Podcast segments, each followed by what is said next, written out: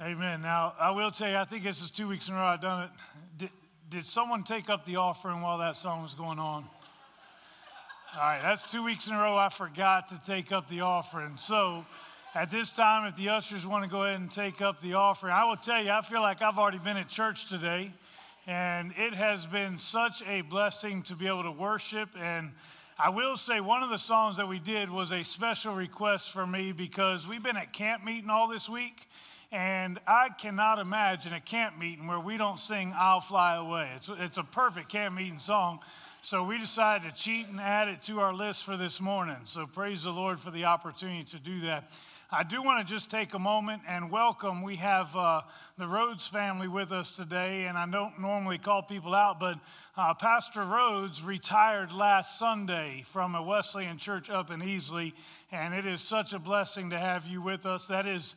Uh, don't hold it against them, but that is Mike's mom and dad. Uh, so it is such a blessing to have them with us today. It's always great to uh, have other ministers who can be a part of what's going on here. I will tell you, it's been a great morning already, but I do believe it's about to get better, not because I'm preaching, but because we're going to look at the Word of God and we're going to allow it to speak to us.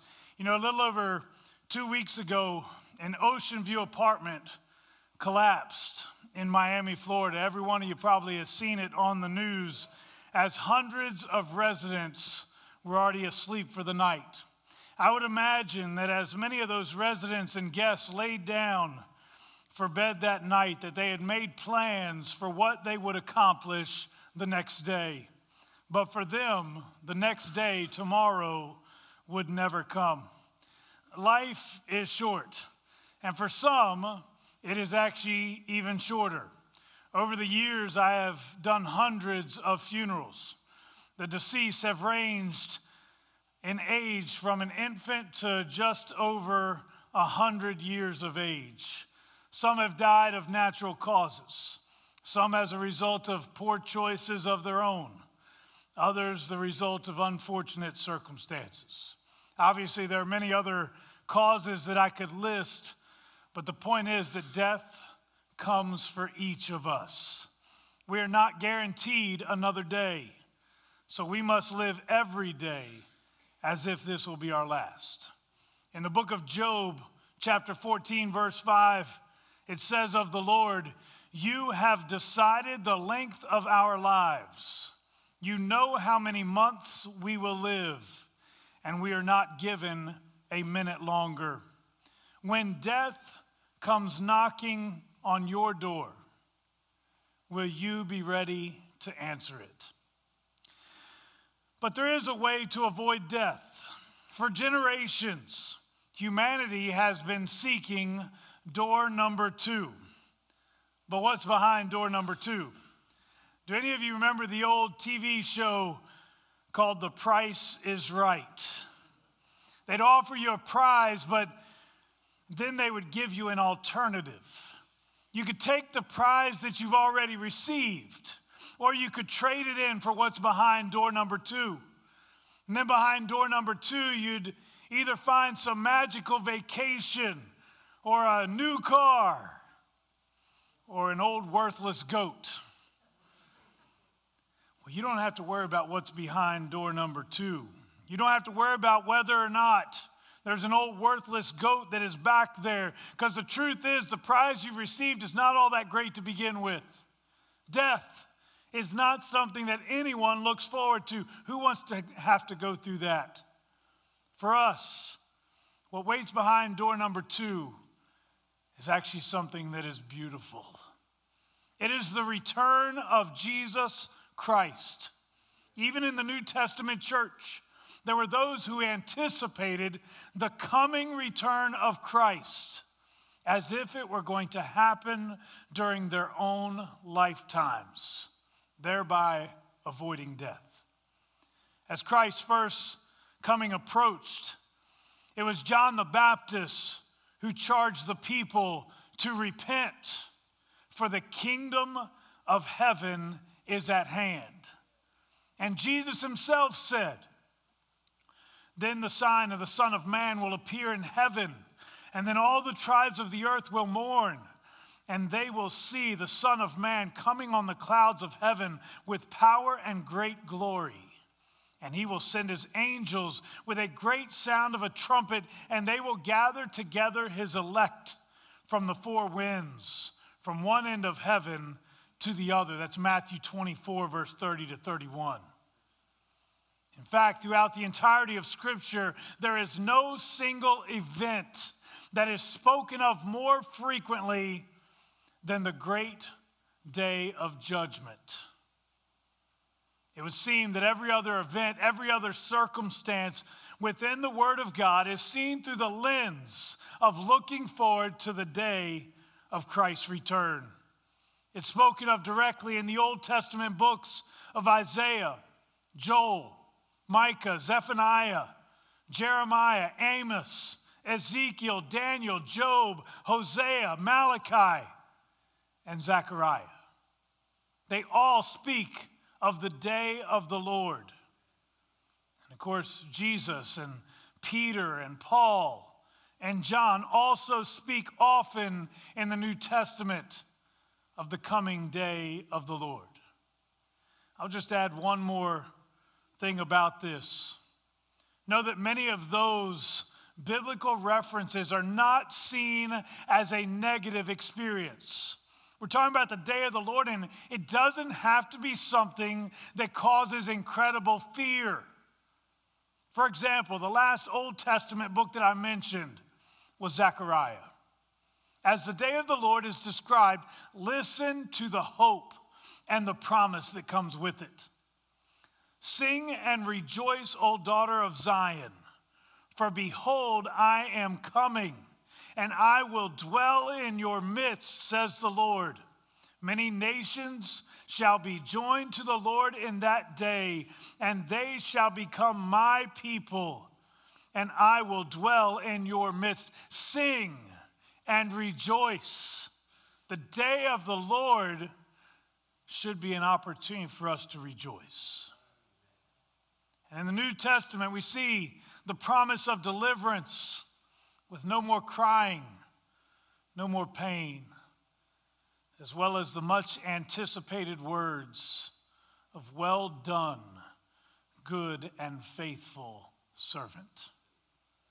So, this doesn't have to be a fearful, painful experience, yet for many, it will be.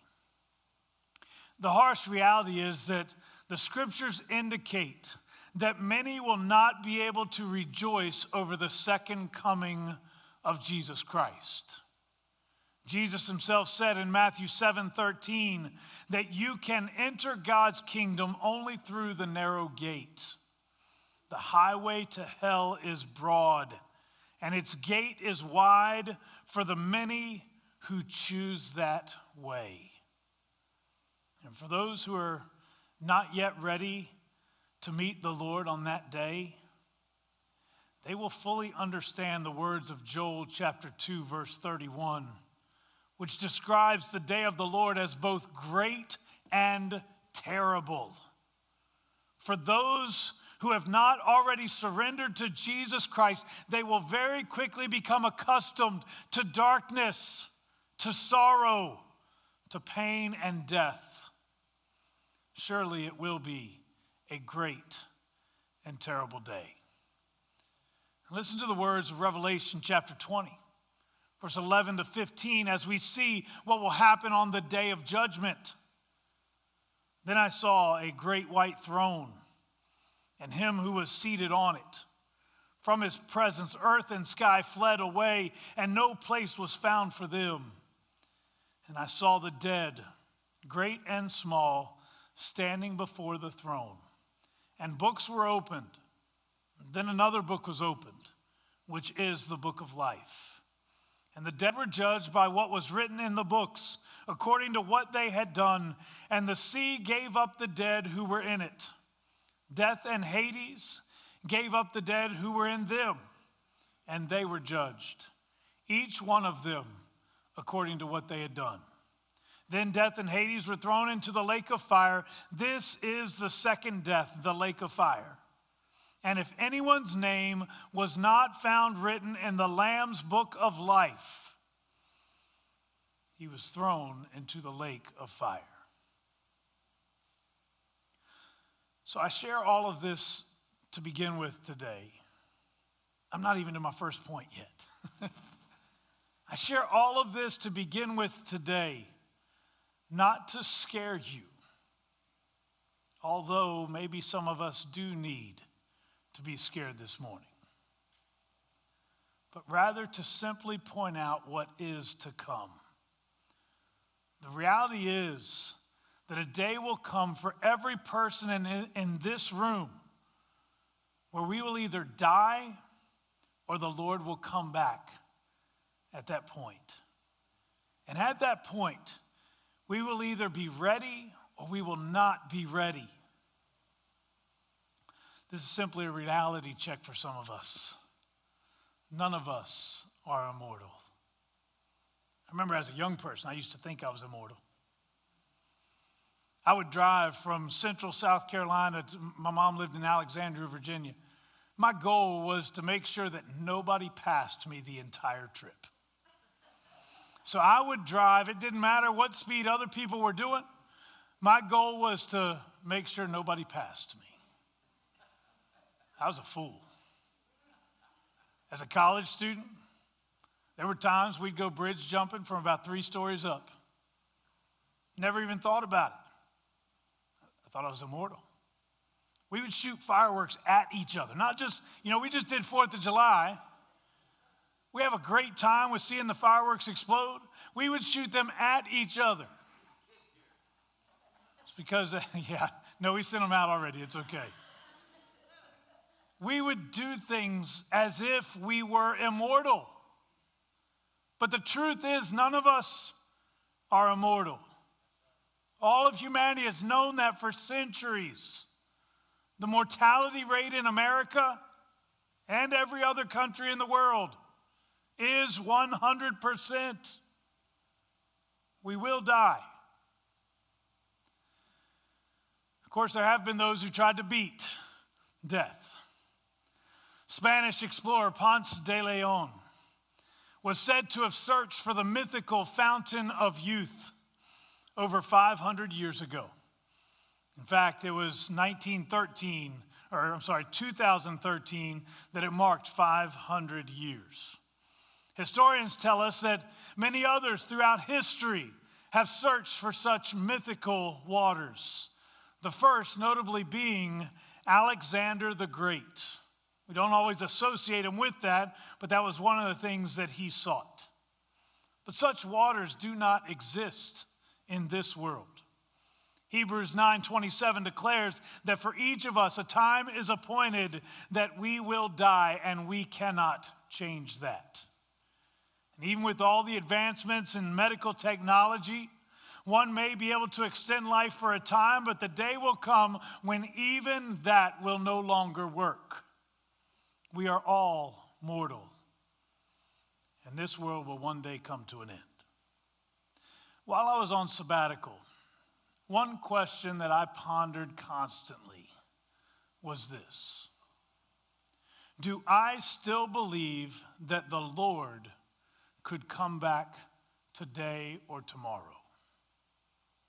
Do I still believe that today could be my last? Or do I no longer expect the end to come anytime soon? I came to the conclusion that most of us who call ourselves Christians would quickly declare that yes, we do believe that tomorrow could be the day of Christ's return. We recognize the fragile nature of this world and realize that it could be our last any day. However, most of us live as if it will not be. And to a point, I understand that. You need to know that we are not the first generation that has been told that the return of Christ could be around the next corner.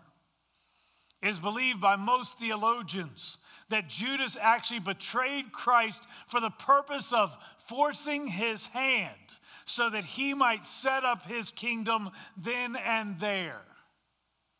And in Matthew 24, the disciples specifically asked Jesus when he would set up his kingdom and what signs they should be looking for.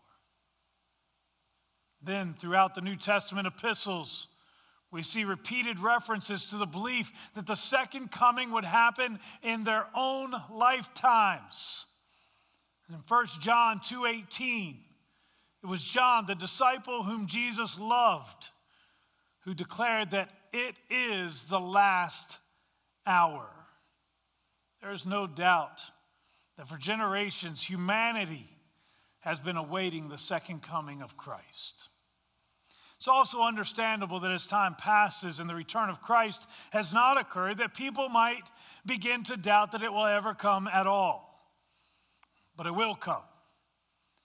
In fact, listen to the words of the Apostle Paul in Romans 13 11 in the New Living Translation. He says, For you know how late it is, time is running out.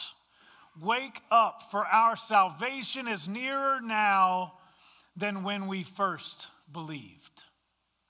In other words, logic states that as we live, every day we are closer to the return of Christ than we were before. So you need to get ready. Jesus said in multiple Gospels that the day of the Lord will come like a thief in the night. That means it will happen at a time when you and I least expect it. I remember several years ago while living in Delaware, there have been several vehicle break ins in our neighborhood. In fact, on two Friday nights in a row, my car was broken into. I'm sure the thieves were very disappointed with what they got from me as I rarely keep anything of value in my car. I remember one Saturday morning I came out to discover that my glove box had been emptied there was a bottle of water that was missing from inside the, tr- uh, the car and about a dollar and 50 cents worth of quarters. You went through all of that, and all you got was a bottle of water and a dollar and 50 cents. Well, after the second week in a row of this, I decided that the next Friday night, I would stay up and I would wait for these thieves to come back. So I sat up all night in my living room, looking out the window, holding on to a little BB gun, thinking that somehow that was going to help me. And wouldn't you know it? Nobody came. According to Christ, by the way, it's probably good they didn't come if all I had was a BB gun. According to Christ, the second coming will be somewhat like that. It's not going to happen when everyone is expecting it. In fact, Jesus says that no one knows the day nor the hour except the Father Himself in heaven. And the call is for us to simply be ready at all times so that whenever that day arrives, we will be ready to go. Now, I will say that there are certain signs that tell us that time could be very near. In fact, I referenced Matthew 24 earlier as the disciples asked Jesus when his return would take place. Listen to some of the signs that Jesus warns about.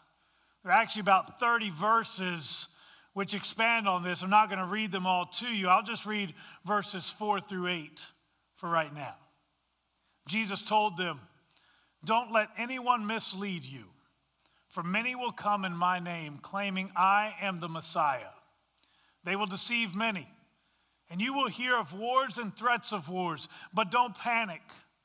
Yes, these things must take place, but the end won't follow immediately. Nation will go to war against nation, and kingdom against kingdom.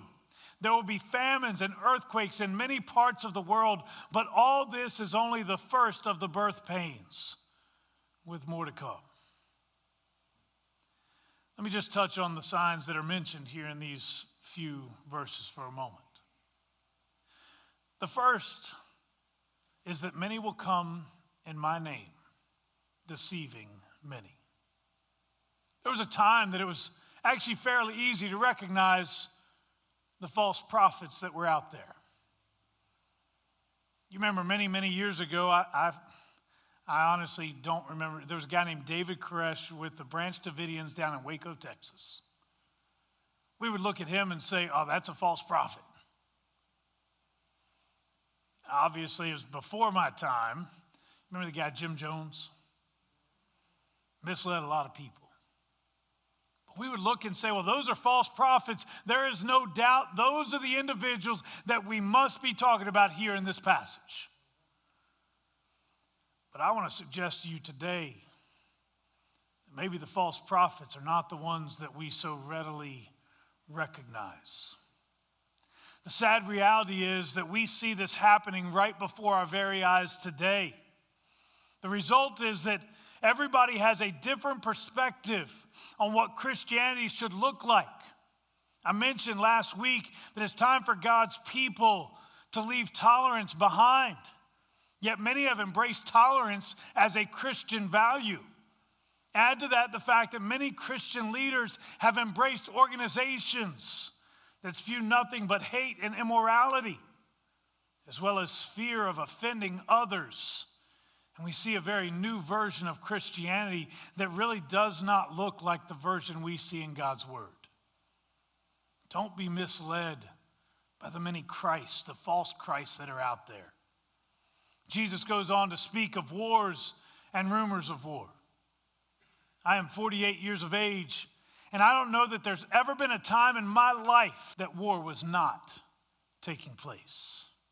Yes, much of it has been in other lands, but it has been constant. And it will be a constant until the day of Christ's return. Add to that Jesus' reference to nation rising against nation.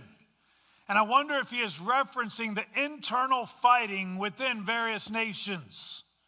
Throughout the years, we've seen it. And it has resulted in divided nations like East and West Germany, North and South Korea, as well as several Eastern European nations. Last year, although we may not like to look at it this way, but we saw it flare up with constant riots in the streets of the United States.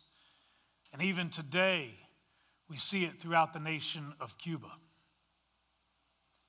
Jesus then adds a couple of natural disasters. He talks of earthquakes and famines. I was reading this week that on average, several hundred earthquakes occur each day, with most of them being a magnitude two or lower, which means most people typically don't even notice them. A magnitude of seven earthquake occurs about once per month, and those with a magnitude of at least eight occur about once per year, causing significant destruction. And although we have fought for generations to stand against famine, it still exists. It just moves. It's in this region today, and tomorrow it'll be somewhere else, but famine will still exist. The point is that all these things which Jesus foretold are happening right now. So, yes, we don't know when the Lord will return, but the signs are in place already. So we need to get ready. The first thing that we must do to get ready is to surrender our lives to Jesus Christ. I read from Revelation 20, verse 15 earlier, which declared that anyone whose name is not written in the Lamb's book of life will be thrown into the lake of fire. That is the judgment of God. If you really believe that the judgment of God could be tomorrow, then you need to make sure that you are ready for it. I talked about repentance last week and the fact that this is not just for those who are out there, those who are outside of the church, it is for us too. If your life is still dominated by sin, then it is time for you to repent.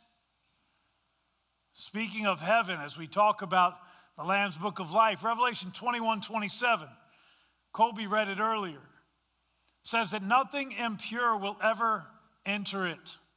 nor will anyone who does what is shameful or deceitful, but only those whose names are written in the Lamb's book of life. If you are still living in your sin, if you are still doing what is shameful and deceitful, I don't care if you've been at church every Sunday for the last 50 years, it is time for you to repent. Make sure that your name is written in the Lamb's book of life. If you believe that the Lord could come back today, then you need to make sure you're ready for that. But there's one other thing that I challenge you with as you get ready. If you genuinely believe that tomorrow could be the last day for all of humanity, if you believe that it could be the last day and you might die or that others might die, then who would you need to talk to today? Do you need to make peace with somebody? I remember getting a phone call, I believe it was about nine years ago, re- regarding my dad's impending death. It was the first night of a camp meeting, and I was the camp evangelist, which means that I could not go and be with him.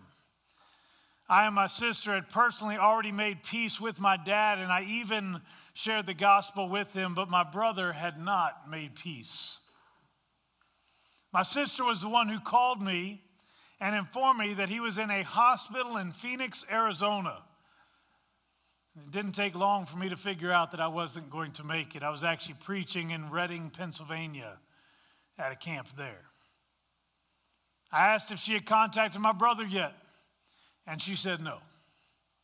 She knew that there was much bitterness due to my dad's poor life choices.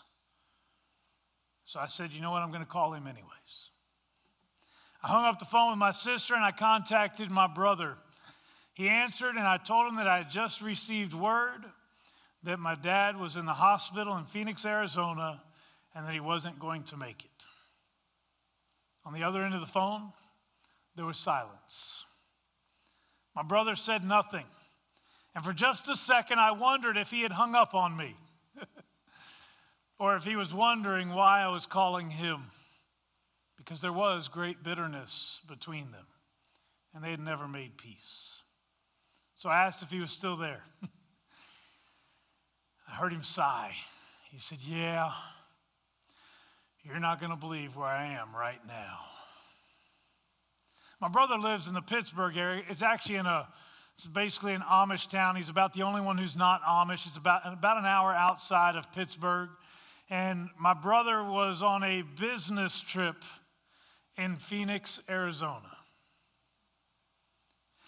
Nearly 20 years had passed since the last time my dad and my brother had seen each other. But realizing that tomorrow could be his last day, my brother visited my dad that night in the hospital and they made peace with each other. Although I will always be viewed as the good son. I want to make that really clear. As most of you know, my brother is actually my identical twin brother. And as he walked into the room, my dad immediately responded with, Mike, you came. my brother very quickly informed him that it wasn't Mike, it was Wally. I wonder if there aren't those whom we need to make peace with today? What if tomorrow never comes for those around us? Or maybe for us? Too many of us have allowed bitterness and anger and ugliness to simmer in our lives to the point truthfully, we don't even know what it is to know the love of Christ. Oh, we look the part. Yeah, we come to church and everybody smiles and every, everybody acts like they're as godly as can be when they're here. But man, if that person walked in the room right now, you'd like to just go punch them in the throat.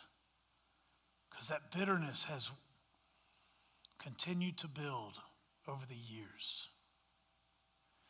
Maybe it's time for some of us to go make peace with those that we do not have peace, peace with today. Who do you need to call as soon as you get out of this service? Maybe it's not as much about making peace with others, so much as it is about helping our friends and family make peace with the Lord. Last week, I preached about Josiah and the fear of God that suddenly fell upon him when he realized that the judgment of God was about to fall upon the people of Israel.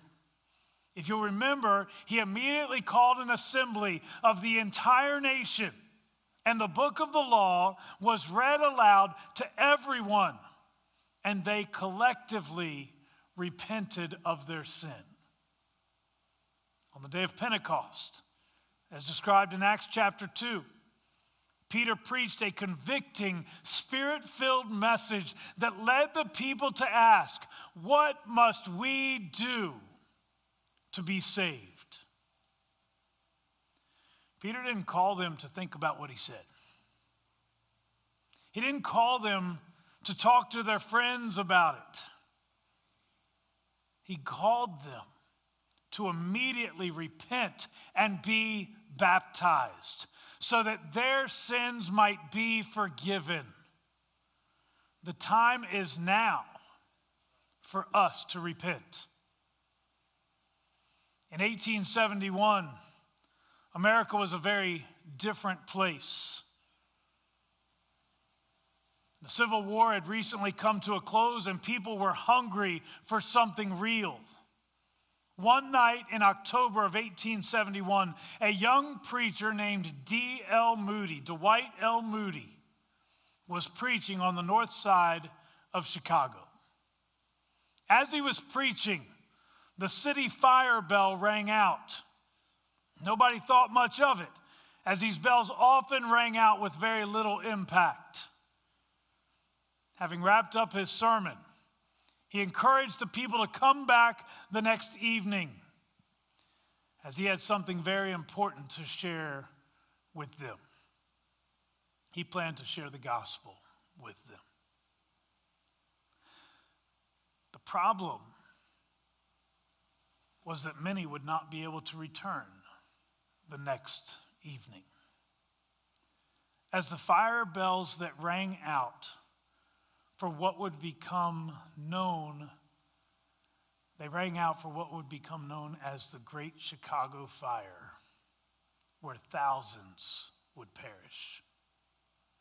It is said that this became a turning point in D.L. Moody's ministry as he realized that he could not afford to wait another day before telling those he loved about Jesus for tomorrow might never come. My conclusion at the end of my sabbatical was this. If I really believe that the Lord could come back today, then I need to make sure that I am ready now. And if I really believe that the Lord could come back tomorrow, then I need to make sure that my friends and family are ready today. Who do you need to call and share Jesus with today? Who needs to hear your story? Who has God placed in your life that needs to hear the good news of Jesus Christ so that they will be ready whenever that day comes? I'm going to ask you to bow your heads. First thing I want to address with you with every head bowed and eye closed.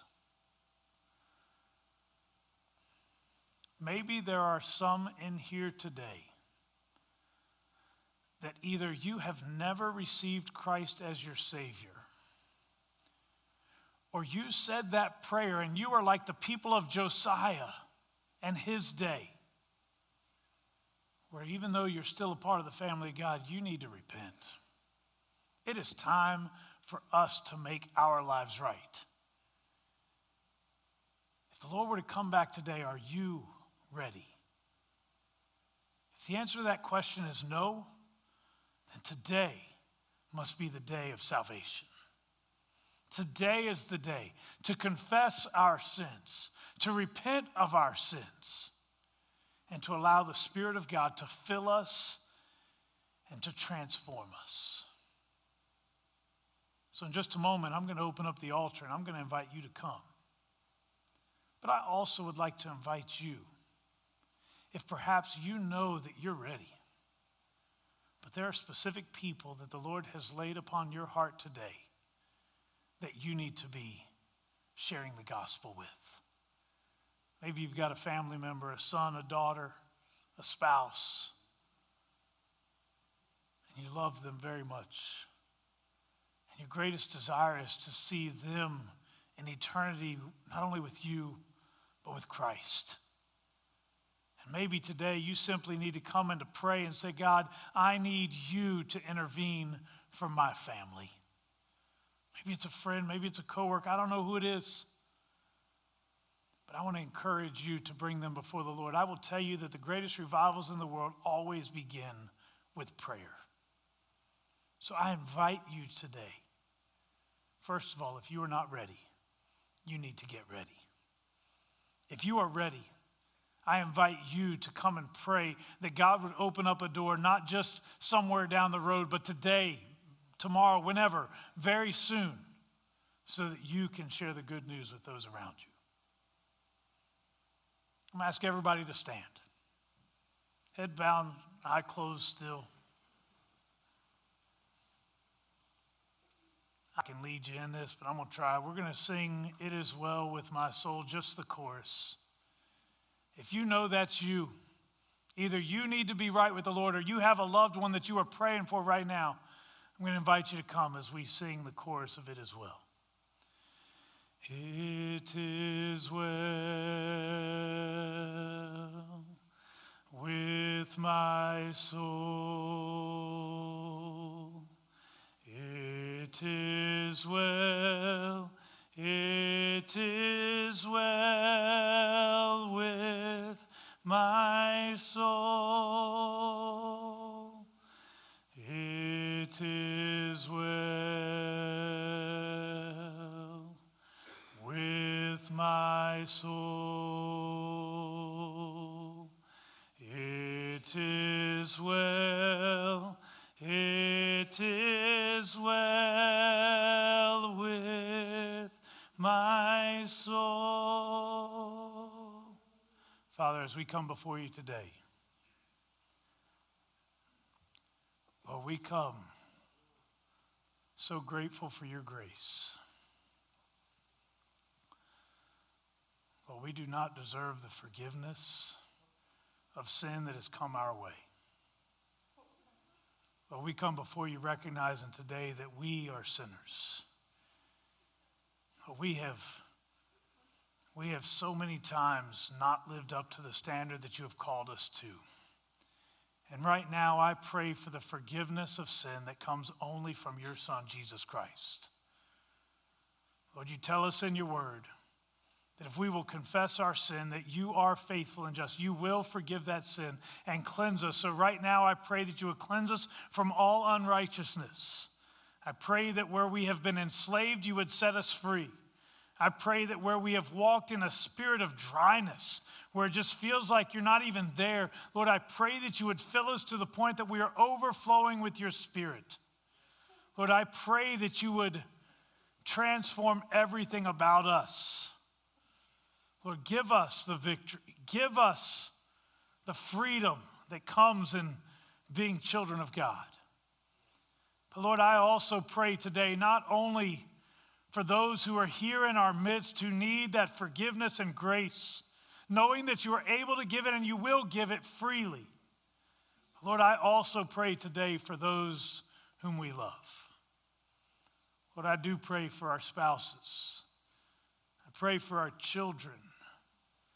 We watch the choices that they make, and it breaks our hearts because we know that if you choose to come back today or tomorrow, right now they are not ready. And they need your grace. They need the power of your Holy Spirit to wash over their lives. And I pray today that you would intervene miraculously.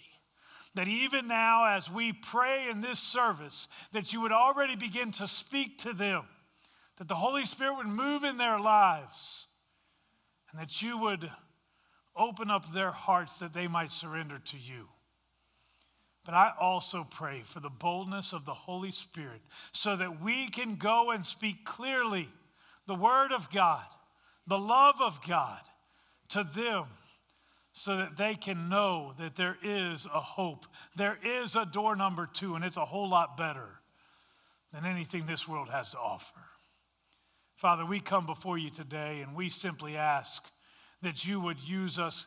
Lord, I pray that that we would not even be able to rest until we have spoken the truth that needs to be spoken. Father, I prayed it at the beginning. Lord, I pray that you would fill this place with your Holy Spirit so that we would become so transformed by your Spirit there would be nothing, nothing that could stop what you want to do here. Transform us, transform our families, transform the people that you've placed in our lives, and make us ready so that when that day comes, we will not fear, but rather we will rejoice. We will hear the trumpet sound, and we will see the clouds part, and we will know that all the sorrow, all the pain, all the grief of this world is coming to an end. Well, we look forward to the day where we get to hear the angels sing, and we sing along with them Holy, holy, holy is the Lord God Almighty. Father, we look forward to that day. Lord, make us victorious today in you. In Jesus' name we pray. Amen. I just want y'all to know, y'all have no idea what God could do if his people genuinely would experience the outpouring of the Holy Spirit. I believe today that not only would individuals be changed, but families would be changed, communities would be changed, and even this nation would be changed. I think for too many of us, the church, this isn't sermon time, sorry, but it's extra. I think for too many of us, the church has been anything but a representation of the Spirit of God. And it is time for that to change right now. May the Spirit of God fill you and work through you as you leave this place today. Go out as ministers, not just ministers of the gospel, but ministers of the gospel who have been filled with the Spirit of God, empowered to do much more than you ever could have done on your own. Go with the grace of God.